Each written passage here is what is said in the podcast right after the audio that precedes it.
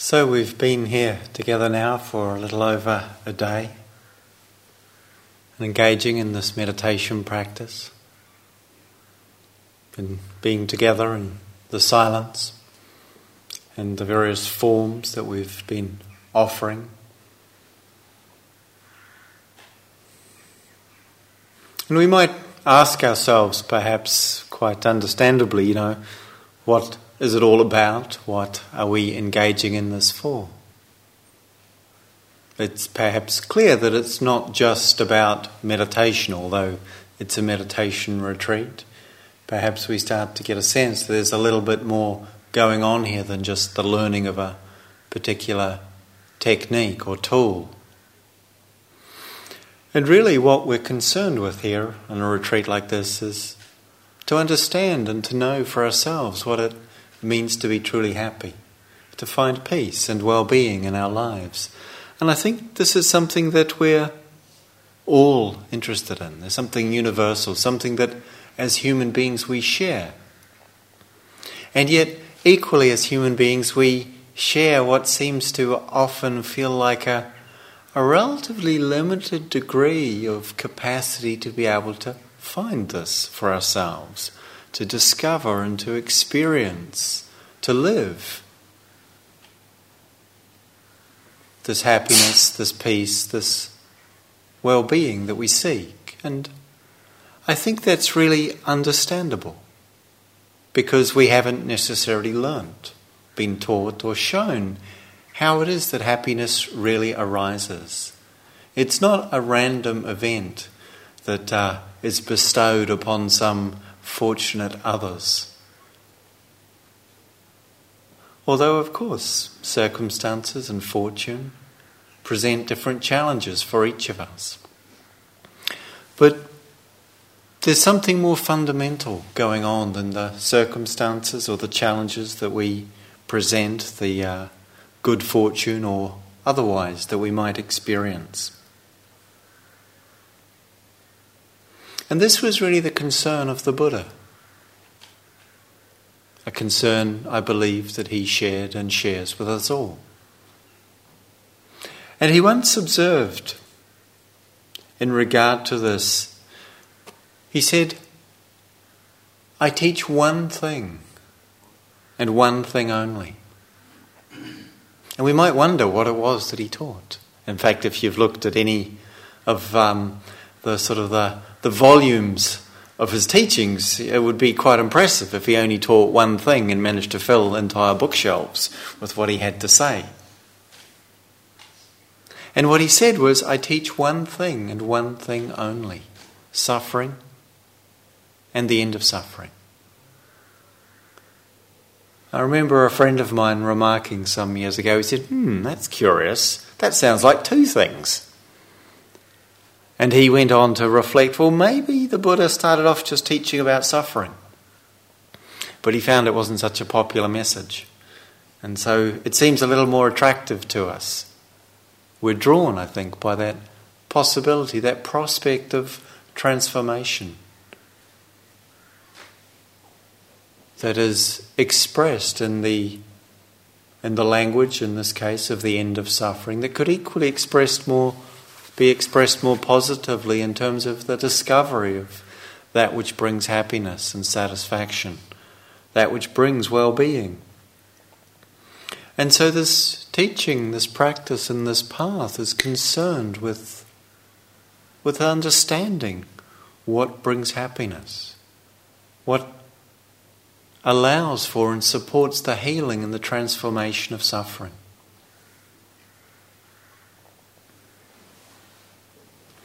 And if we look at our lives, if we allow ourselves to feel deeply into what it means to be what we are, to be touched by the truth of our experience, and it's one of the things that happens here in the sitting and the walking and the standing and the silence. We're, we're touched, we're affected, we feel deeply what's going on, and there's a, a way in which we, we notice, we encounter the condition of our heart and our mind.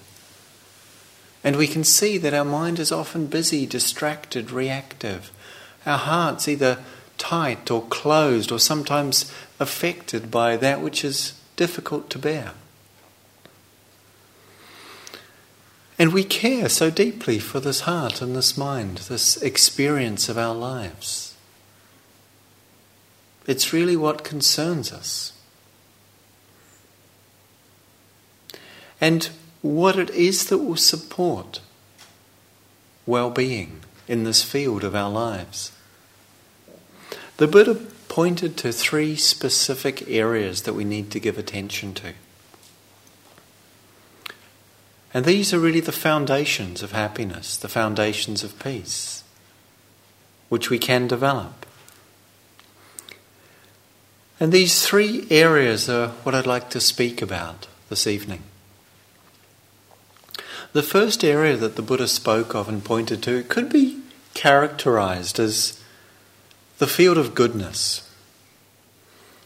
And in this, our capacity for extending support and well being to others.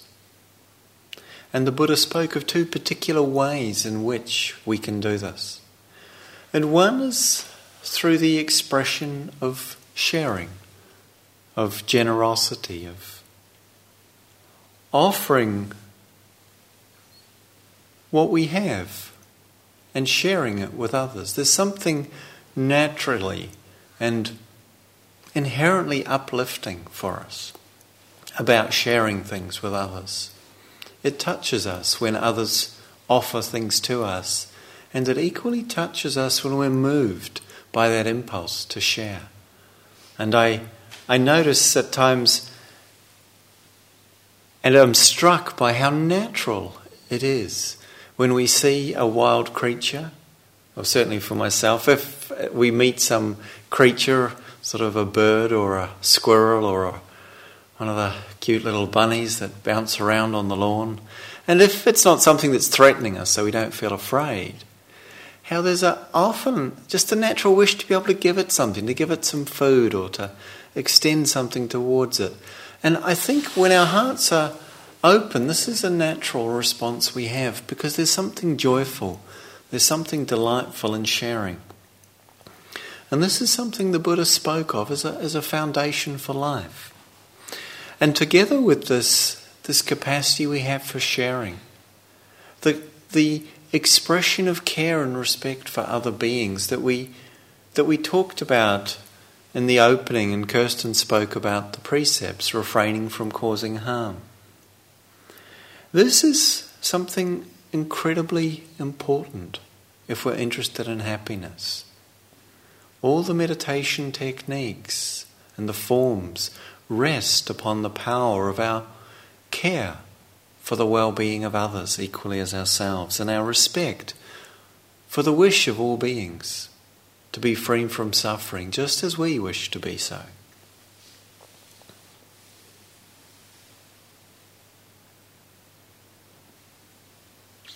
And these, these two elements of what really comprise a way of life that's founded in goodness uh, are essential for us to give attention to, to care for. And we can see that when we cause harm to others. It actually causes harm to ourselves.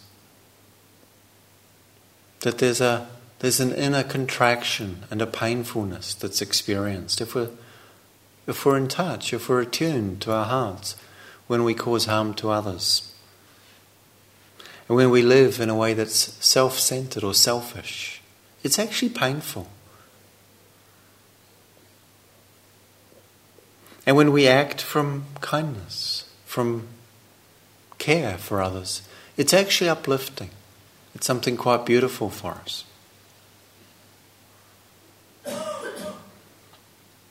And so, what we can also notice is that we're often driven by powerful forces in our lives forces of, of greed, of neediness, of wanting, of craving, and forces of fear, of anger, of sometimes resistance or hatred that lead us to act in ways that cause harm to others, harm to ourselves.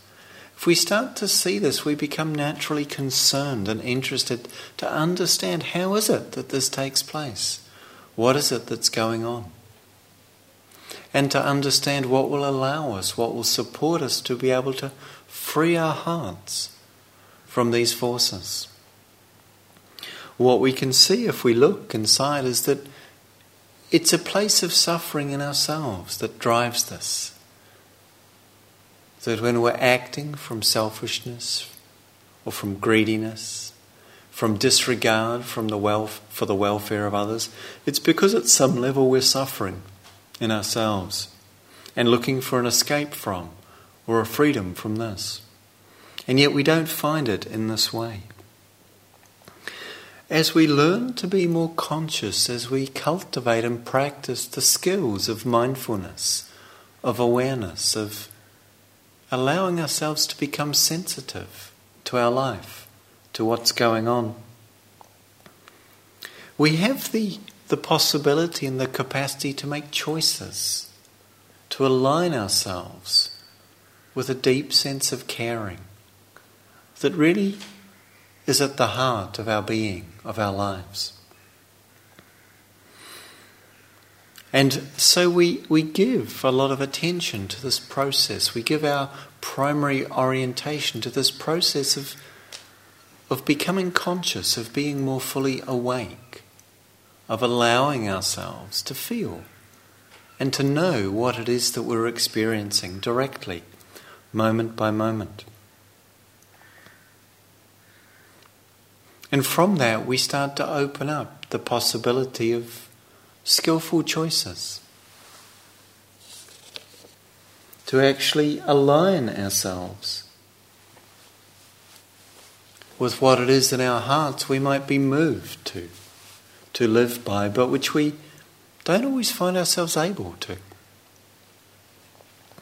So, this practice of meditation, I find myself often when speaking with people who are curious to know what I do and what this is all about, to, to frame it in terms of the language of happiness and specifically to call it happiness training.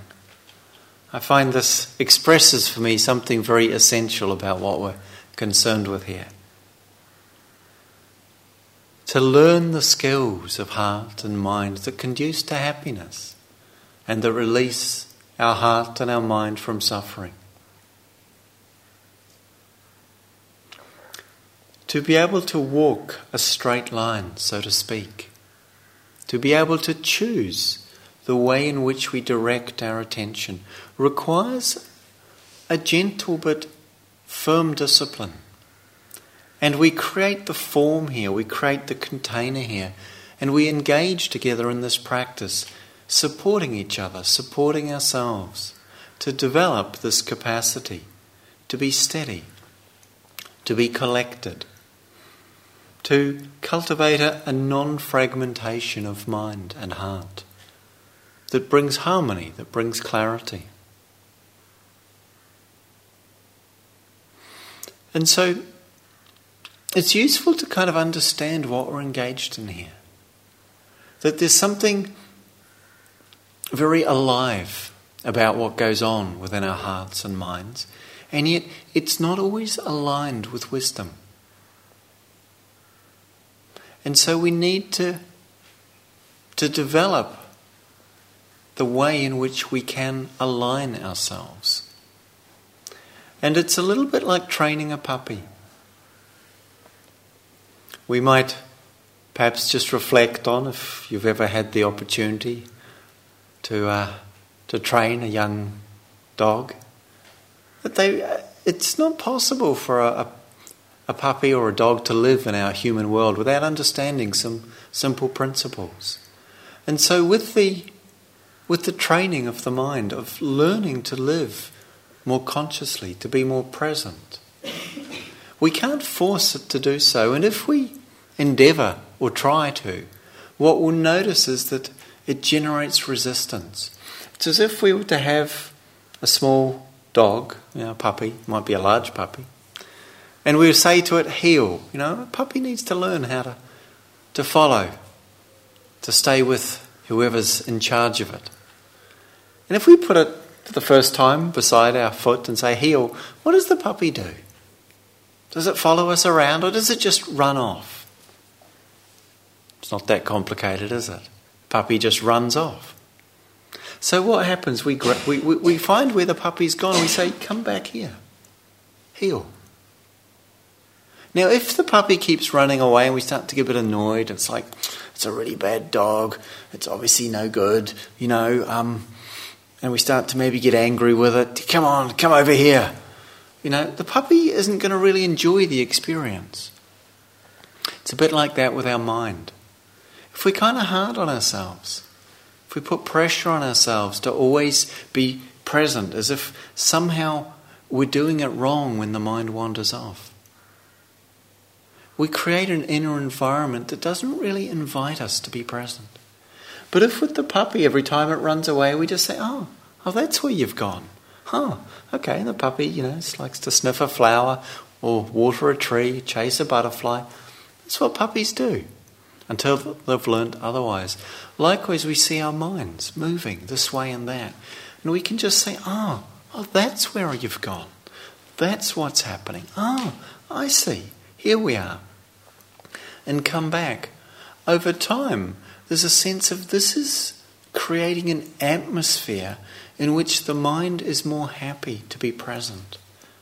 Just as a puppy, if kindly returned and brought back again and again, will start to establish a relationship with the trainer whereby it wants to be connected, it wants to be present, because there's something in that relationship that it values.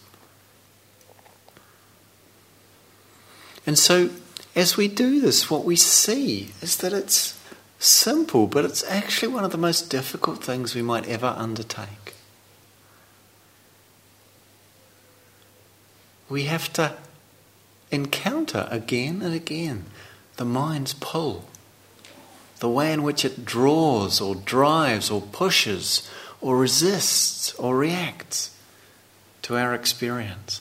In so many different ways, we get to see this. And we see how our mind moves towards the future, how much we're wondering about what's going to come we see how our mind moves towards the past and how much we're sort of concerned with figuring out what's already happened. Or fixing it sometimes, or sometimes reliving it.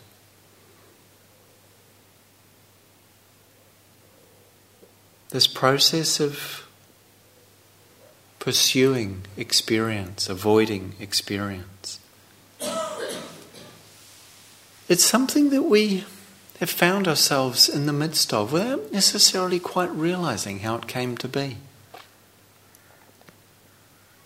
In this, we talk about being present. What is it to be present? It's kind of hard to locate sometimes, to know what that is when we think about it. And yet it's something very simple, something very immediate. It's just what's happening right now. It's just how this experience is. It's not more complicated than that. But almost perhaps because it's so simple and so ordinary, it's almost as if we don't really want to be here so much of the time. Like we think we want to be here. It sounds like a good idea. You know, the instructions make sense, it seems. And that's what we came here for after all. We want to practice mindfulness, we want to practice meditation. So at some level, we want to be here. But at another level, it seems it's something in us really would rather be almost anywhere else. Isn't that curious? Doesn't that make you wonder about what's going on? Like we have this intention to be mindful, to be present, and yet so much of the time that's not what happens. So much of the time we become lost.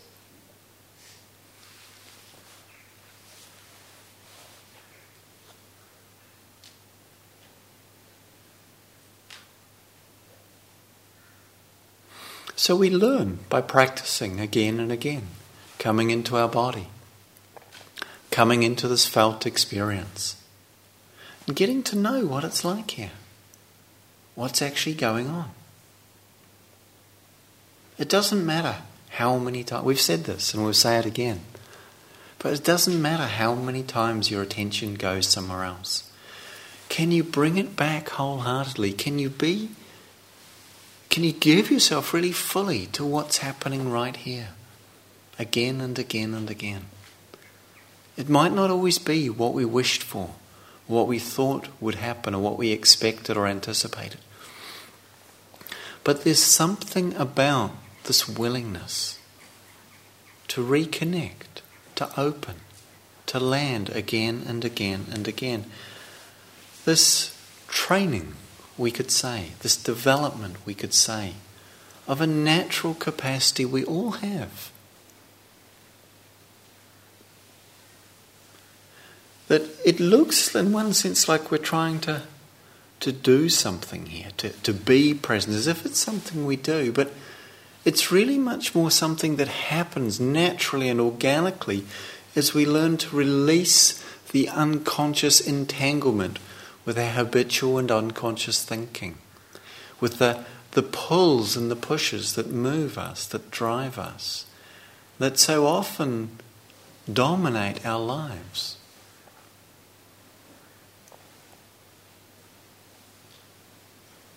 So we use the body. And it's really fortunate that we have this body. You know, our bodies aren't always comfortable or easy, and sometimes they get ill or they're a bit sort of clunky or uncomfortable. And sometimes, you know, we might wish that we had a different one, or we might wish that we had the one that we used to have, which, you know, is all very understandable in some ways. But no matter what we have to deal with, and sometimes it can be really challenging what our bodies experience. You know, we're fortunate that we have something that stays here. Because our mind goes all over the place so quickly. You know, it's remarkable how quick our mind moves. How far and how fast we can end up somewhere else, out of touch with where we are.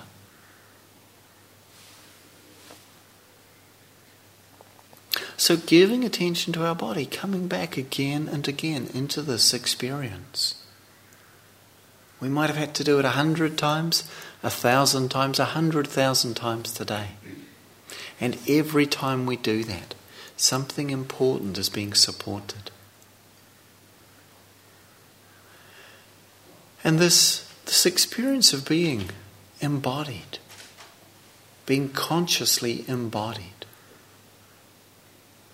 what is it like for you? What have you noticed today in feeling a moment of your breathing experience or placing your foot upon the ground and feeling what happens as you let the weight rest upon that foot? Perhaps there have been moments, and I imagine for all of you, where you've really been there. Although equally many moments when we haven't. But in those moments when we're there, and some of you have spoken about this in the, in the group meetings, there can be a way in which we're touched, or a way in which we feel a qualitative shift in experience.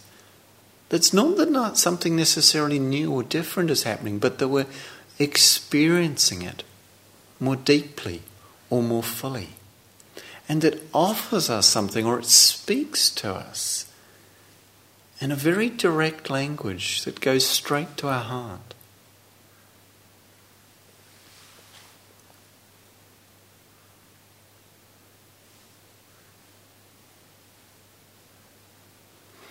What we're really looking for, it seems to me, is perhaps different than what we've imagined we might be looking for. What we've perhaps come to believe or been told and taught we should be looking for.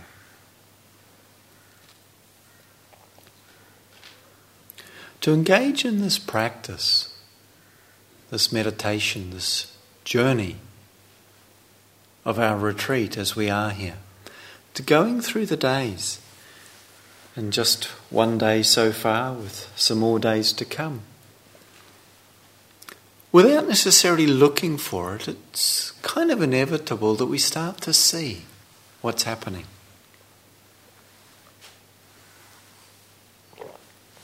We start to come to some understanding.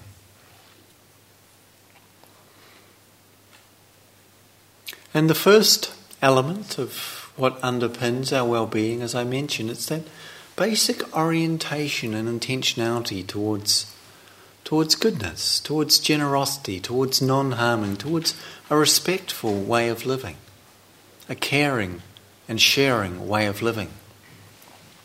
And yet, then we see that in order to be able to make choices that are aligned with that, we need to be conscious, we need to be present. We need to actually be here in order to make skillful choices. Otherwise, we're driven by unconscious reactions, habits, and patterns that, that don't really serve us. And so we develop this second foundation of what really brings happiness. We call it meditation or the development of heart and mind through training.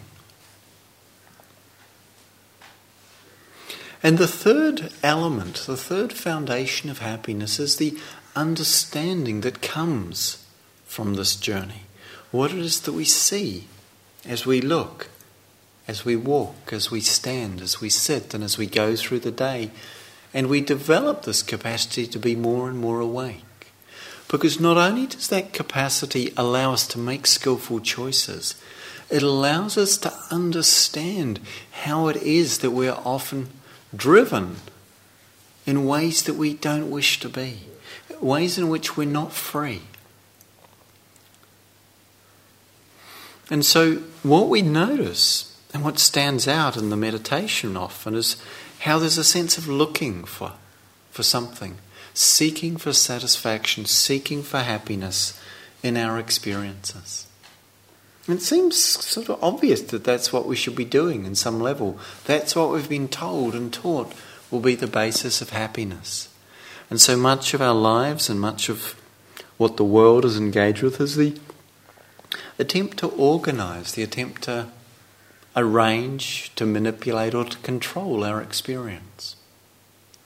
In the belief and from the idea that if and when we can organize it in such way as it should be or in accordance with how we wish it to be, then we'll be happy. Then we'll find satisfaction. Then we'll experience peace. And the end of the, the constant ongoing looking, searching, and seeking. And yet, as we examine our experience, what perhaps starts to be a little clearer is that the experience isn't in our control. It's changing from one thing to another, not according to our wishes. And this is kind of frustrating and difficult. But it's important that we see this. It's like when we sit down to engage in meditation. Shouldn't it be that we can just get our mind to be quiet if we tell it to? I mean, that this aspect of our experience that seems to be so intimate, that seems to be so close to us, that seems to be so apparently definitive of who or what we are, and it won't follow our instructions. Doesn't this make us wonder a little bit? Isn't it like, that's a little strange?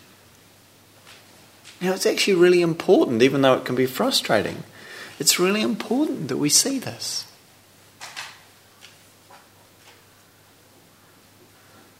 Because if we imagine that we can somehow find happiness through controlling experience, we're going to be disappointed.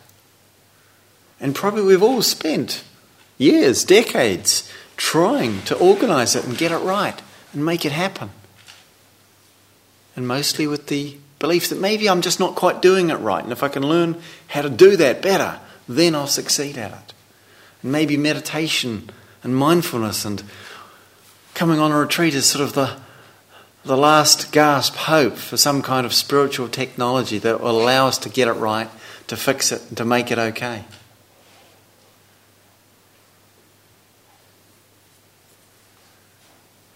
But experience by its nature is changing, moving from one thing to another. Sometimes it's lovely, sometimes it's difficult and challenging. Other times it's kind of ordinary and neutral. But if we look and see, what we'll find is that it keeps moving from one thing to another. There is no kind of place we can get to and say, I'm here, and stay there. No matter how difficult the experience, it will change. No matter how lovely the experience, it too will change.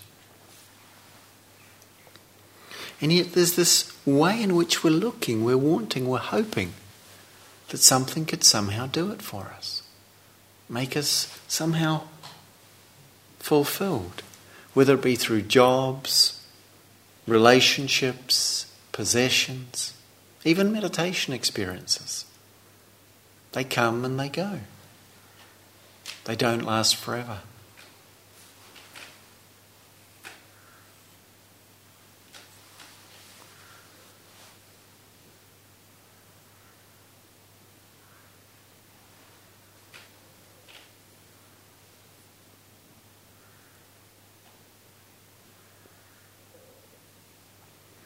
So, how are we with that?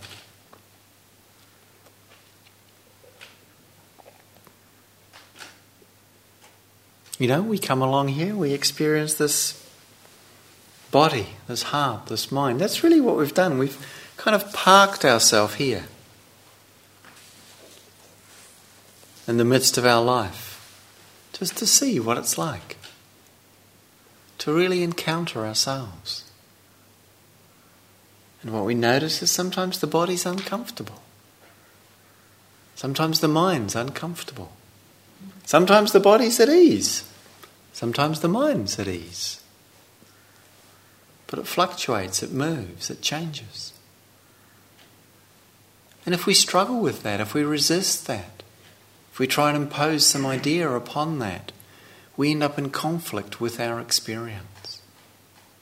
We end up struggling with what's going on.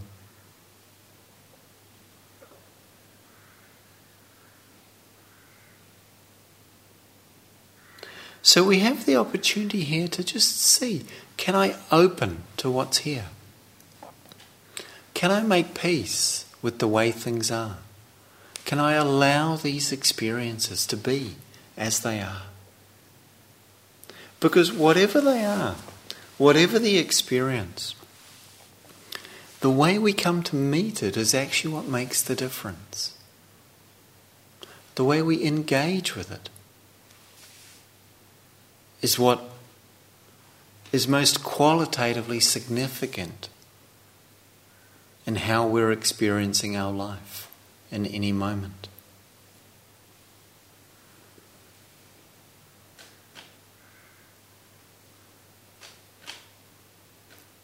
So notice at times how there's the wish for things to change, or we might wish for something to be different than it is. There's so easy this hope that if I could just change things a little bit, it would be okay. And it's really interesting, you know. Sometimes we're feeling really drowsy and wishing we could feel awake and alert. And yet, if your knee starts hurting, it's really amazing how quickly we're not tired anymore, but we don't necessarily feel any more content. Or sometimes we're sitting and we're just wishing for the sitting to come to an end. You know, and it's like, okay, the bell rings and it's like, oh, relief. Ah, oh, finally. Can end the meditation. Then we go outside and we're walking back and forth and it's like, that's not so exciting after a little while either. We start to look forward to the bell ringing. And then it's another sitting. And it's just the same. It's still our heart, it's still our mind, it's still our body. We start to think about lunch. Great. You know, the mind keeps moving towards something else. We get to lunch, and maybe lunch is great, how lovely. But then maybe we eat too much. We're feeling a bit like, oh, shouldn't have eaten so much. It's so interesting how things just don't quite seem to stop. Life just keeps going in that way. And so we're asked to learn to let things be. To let go of our demand for things to be other than as they are. And see what happens if we're just wholeheartedly present in this way. There's a, a very real possibility of peace of freedom, of happiness that's here for us, that's available to us, that's in the very life that we're living, not to be found in some other life or some other place. And it really starts with discovering our capacity to open to what is here, to allow ourselves to accommodate the truth of our experience, to not push away that which we find scary or difficult. And a number of you speaking this morning or this afternoon in the groups about elements of coming on the retreat, and that it was a bit like, oh, I don't know how that's going to be for me. It's interesting to see how when we put ourselves here, often the things that we find a little bit scary aren't that bad. In fact, sometimes we can find ourselves really at ease with something that we anticipated as being challenging. Or even if something's challenging, we realize it's difficult, but I can still be here with this. It doesn't mean we have to become absent or unconscious.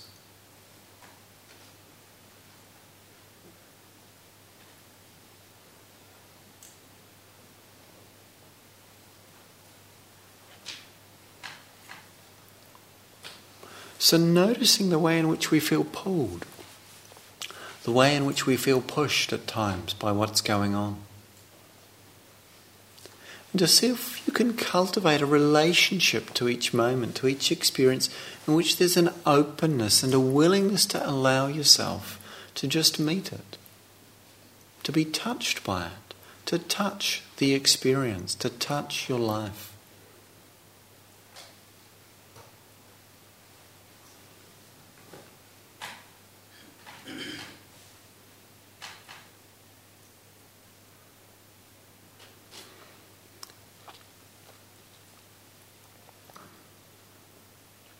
So we're really befriending ourselves by learning to befriend our experience.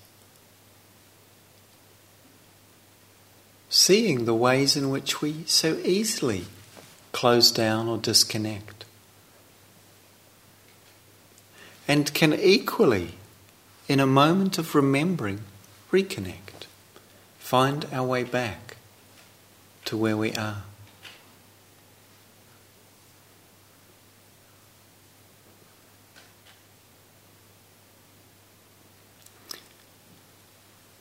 Both Kirsten and I were noticing and appreciating the, the quality of, of steadiness and stillness that we were experiencing and sitting together with you all today.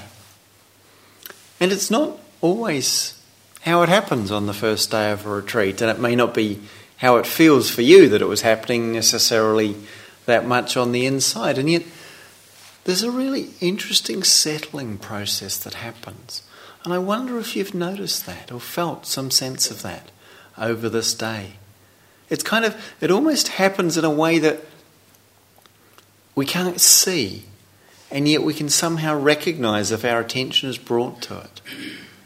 That actually, this whole field in which we are together, there's a way in which it's sort of quieting, there's a way in which it's sort of clarifying or steadying or stilling. And in that, Although the things that are going on for us may be much the same as they were in the beginning of the day or in our lives, there's something more spacious that starts to become tangible. There's something more quiet, more still, that we begin to feel the resonance of. And it's not to do with what's happening. It's not to do with whether things are fun or difficult or boring or exciting. Sometimes they're this, sometimes they're that. That's the nature of experience. But there's a settling and a deepening that takes place here. And it's quite organic, it's quite natural, it's in a certain way unstoppable. If you just engage with what we're being asked to engage with, you don't have to make anything happen because what happens is the organic response of our life, of our heart, of what it means to be what we are, to being supported in this, in this being, in this landing. And there's all sorts of ways we can see ourselves that it's really helpful to have a kind of a kindly sense of humor with what we find ourselves doing. You know, the urge to get engaged with things. We're sort of fasting in many ways from the normal ways in which we entertain and stimulate ourselves with much more sort of strong or even coarse, intense or even gross sort of experiences that kind of give us a feeling of being alive. But in order to maintain that, we need to constantly be having more of them and making them stronger and louder and more intense. And, you know, you may have noticed, and certainly it seems to me that just the, the volume of what's being projected at us and the brightness or intensity of it through the media, it's constantly increasing in quantity and in intensity and in speed. And it's almost like it needs to do that in order to get our attention because we become a little bit numb or desensitized.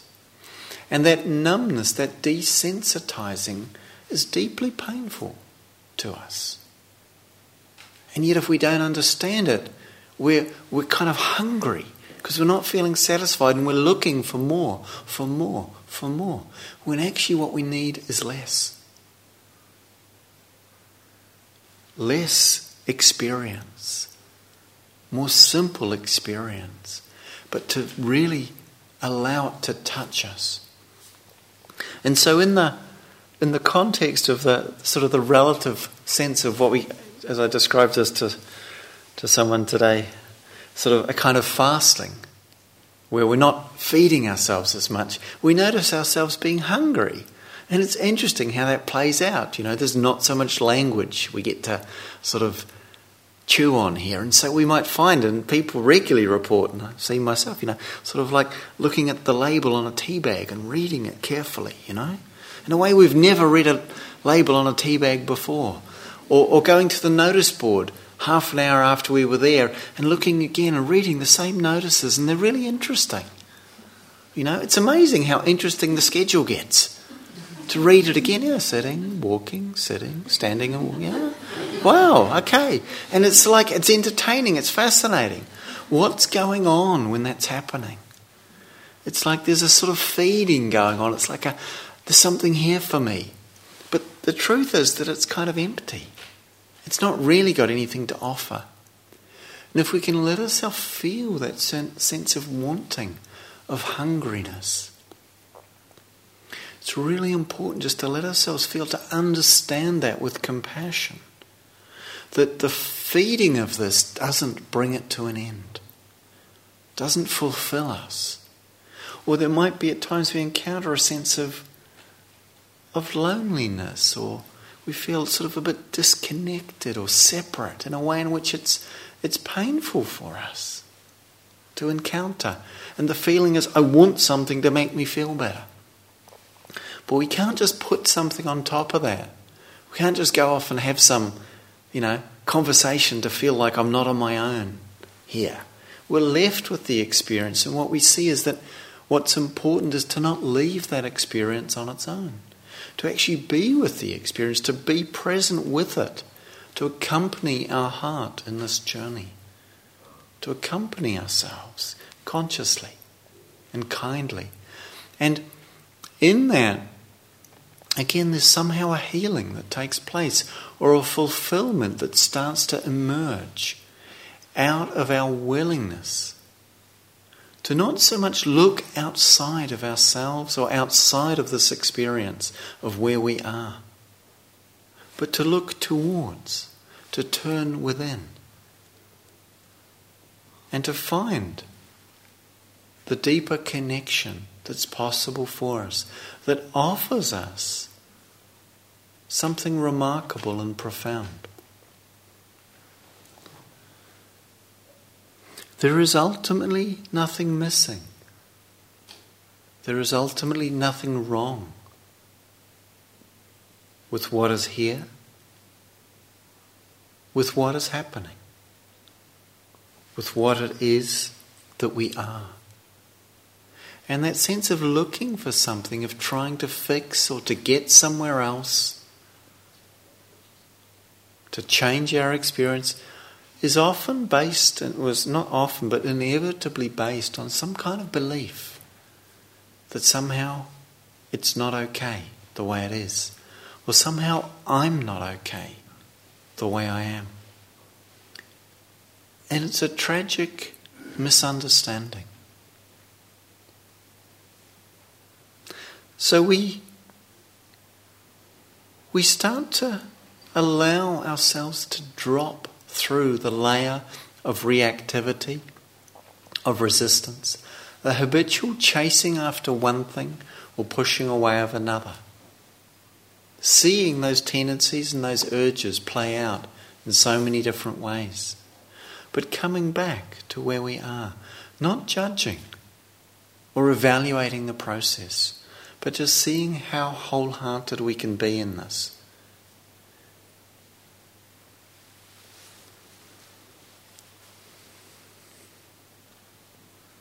And in this, something in our hearts can come to rest or begin to sense the possibility of a deeper rest, a deeper well being.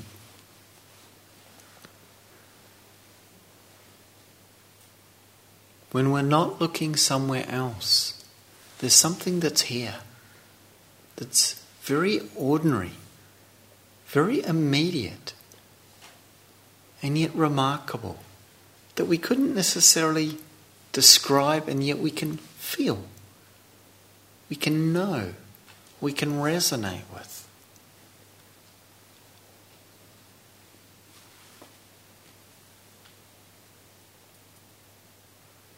And there's a natural, we could almost say like organic movement or gravitational pull towards where we are, to what is true right here, that runs counter to the the more reactive and habitual patterns of moving away towards something else, towards something other, that we're asked to release ourselves from the grip of again and again, to allow ourselves to start to settle and to sink more deeply into our experience, more deeply into this moment.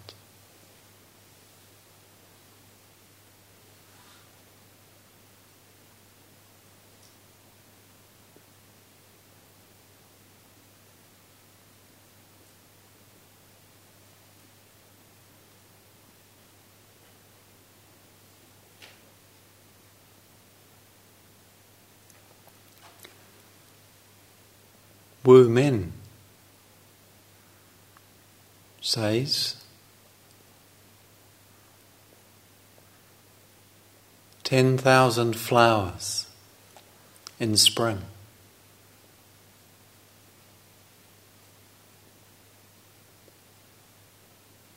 A cool breeze in summer, the moon in autumn, snow in winter. When your mind is not clouded by unnecessary things, this is the best season of your life.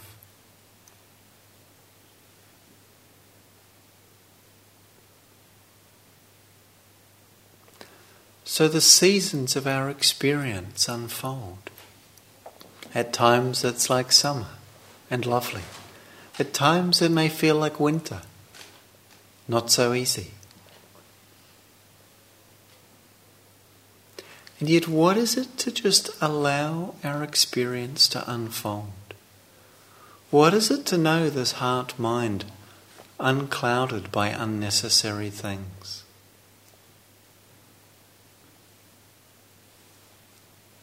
We're asked really just to let go of the demands we place upon ourselves, the demands we place upon experience and upon life, and to see if we can allow it to speak to us in the language of our hearts, in the language of ourselves, we could say equally.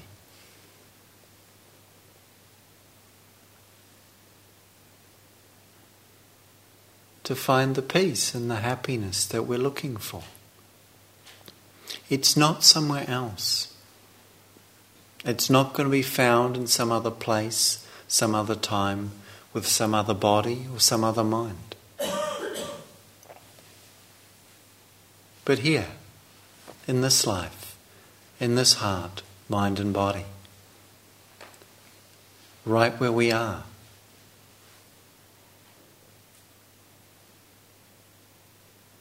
And so we practice coming back to this again and again, opening to this again and again, to see what we might discover right here.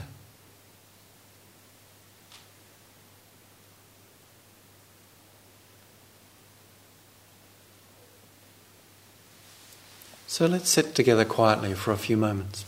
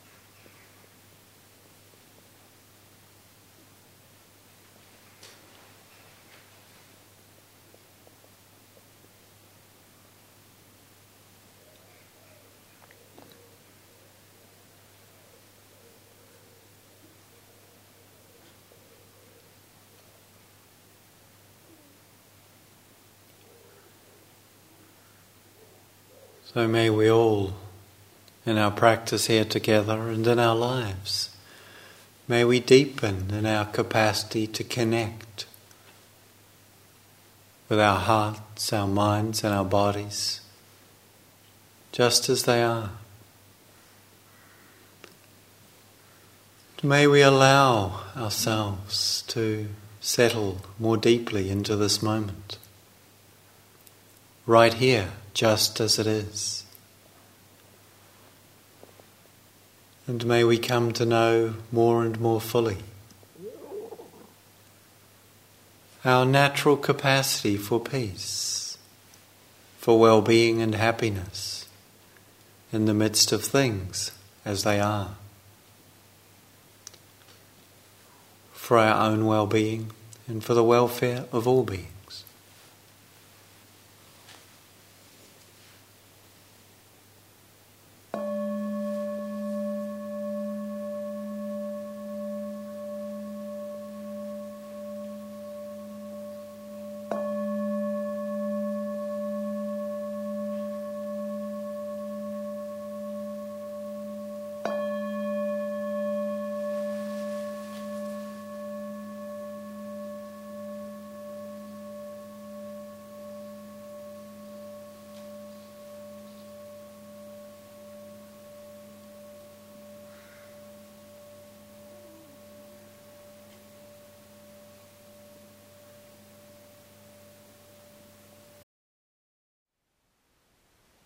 Thank you for listening. To learn how you can support the teachers and Dharma Seed, please visit dharmaseed.org slash donate.